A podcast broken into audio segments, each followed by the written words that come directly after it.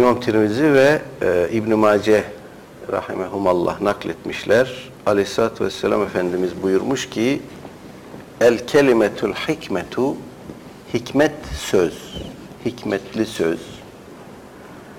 Dalletul hakimi hikmetli kişinin yitiğidir, kaybıdır. Hikmetli söz, hikmet sahibi kimsenin yitiğidir, kaybıdır. Fe haytu vecedeha onu nerede bulursa fehuve ahakku biha onu almaya en layık olan kişi hikmet sahibi kişidir. Bu rivayeti İmam Tirmizi ve İbn Mace nakletmişler. İmam Tirmizi hadis hakkında şöyle demiş. Hada hadisun garibun ve İbrahim ibnul Fadli er-Ravi er-Ravi yudaafu fil hadis. Hadisin ravilerinden İbrahim bin el-Fadl hadis nakli konusunda tazif edilmiş, zayıf bulunmuş bir ravidir demiş İmam Tirmizi. El kelimetul hikmetu bu hadiste geçen el kelimetul hikmetu e, tamlaması e, hikmetli söz olarak anladık bunu. Öyle tercüme ettik. Fakat farklı şekillerde de anlaşılabilir.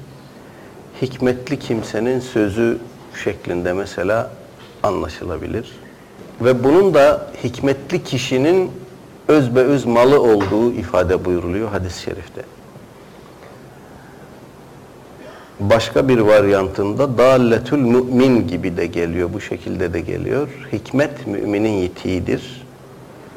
Dolayısıyla buradan şunu anlıyoruz ki e, hikmet dediğimiz şey her neyse o özellikle ve öncelikle müminin mümine aittir. E, kimin elinde nerede bulunuyor olursa olsun o müminin malıdır, mümine aittir. Mümin ona daha e, layık ve ehaktır. Bulduğunda onu kendi malı gibi alır ve hikmetli bir şekilde istihdam eder. Buradaki hikmet nedir? Ee, Kur'an-ı Kerim'de Bakara suresinde men yeşâ'u ve men yu'tel hikmete fakat utiye hayran ketira ve ma yedekkeru illa ulul elbab buyurulmuş. Cenab-ı Hak hikmeti dilediğine verir. Kime de hikmet verilmişse ona pek çok hayır verilmiştir. Ancak temiz akıl sahipleri düşünür ve anlar buyuruluyor. Dolayısıyla buradaki hikmet üzerinde durmamız lazım bir miktar. Bu hikmet nedir?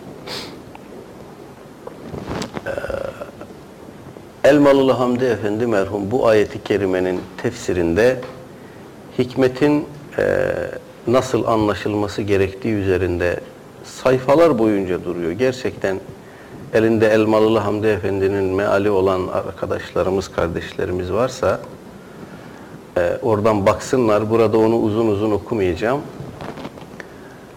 Hikmet kavramı konusunda bulabileceğimiz en geniş bilgi, en detaylı bilgi orada. E, Elmalı Hamdi Efendi'nin tefsirinde ikinci cilt 915. sayfadan başlıyor. Bunlardan sadece birkaçını okuyayım ben. Birincisi kavilde ve fiilde isabet demiş. Bunların her birini ayrı ayrı açmış, şerh etmiş merhum. Ee, hikmet kavilde ve fiilde isabettir demiş. Doğruya, hakka isabettir. İki, hikmet ilim ve ameldir. Her bir sözü de kendi kailine nispet etmiş Hamdi Efendi merhum ilim ve fıkıh demektir diyenler de var hikmet için. Ee, eşyanın manasını bilmek ve idrak etmektir diyenler var hikmet için.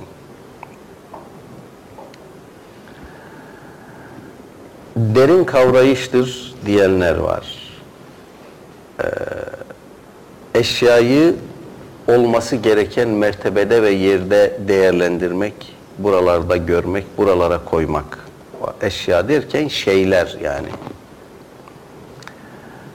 E, siyasette, idarede, yönetimde alakaderil imkan Cenab-ı Hakk'ın emir ve nehilerini gözetmek, bunlara riayet etmektir diyenler var. Ee, Cenab-ı Hakk'ın kendisi için e, Kur'an-ı Kerim'de zikir buyurduğu bir peygamberin dilinden inne rabbi ala sıratı müstakim Cenab-ı Hak sırat-ı müstakim üzere hareket eder. Emirlerinde, nehilerinde o e, sırat-ı müstakim üzeredir. Aynen bu şekilde kullar da, mümin kullar da sırat-ı müstakim üzere yürürler. Hikmetin bir anlamı da budur diyor Hamdi Efendi merhum.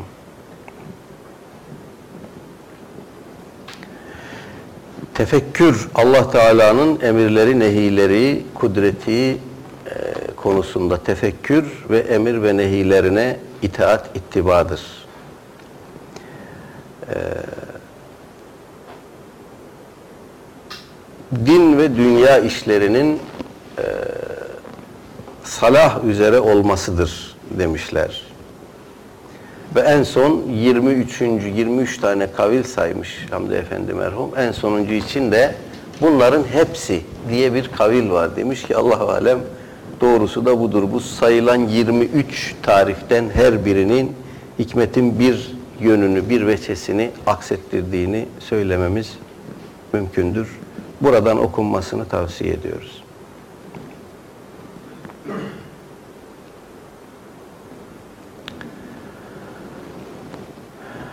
Bu hadisin mefhumundan bir şey anlıyoruz. Hikmetli söz ya da hikmetin bizatihi kendisi ona ehil olmayan birisinin elinde indinde bulunabilir. Mümin ya da hakim kişi onu bulduğunda sahiplenir. Bu demektir ki e, hadis-i şerifte de ifade buyurulduğu gibi nice fıkıh taşıyan hamili fıkıh vardır ki kendisi fakih değildir. Nice fıkıh taşıyan, fıkıh bilgisi, fıkıh ilmi taşıyan insan vardır ki bunu kendisinden daha fakih olana nakleder. Sadece nakledicidir. O fakih değildir. Tıpkı bunun gibi hikmet de dilinde, sözünde, işinde bulunan pek çok insan olur. Fakat bunların o hikmetle irtibatı olmaz. Onu farkında olmadan taşırlar bir adamın ağzından hiç ummadığınız bir zamanda çok hikmetli bir söz duyabilirsiniz. O o sözün nak nakilidir sadece, nakledicisidir.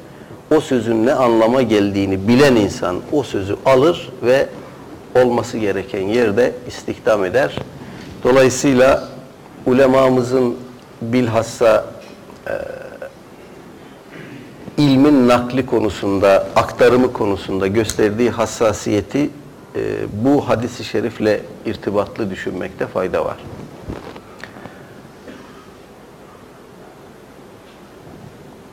Şöyle bir şeye de dikkat çekmişler. E, selefimizden nakledilmiş herhangi bir mesele olur.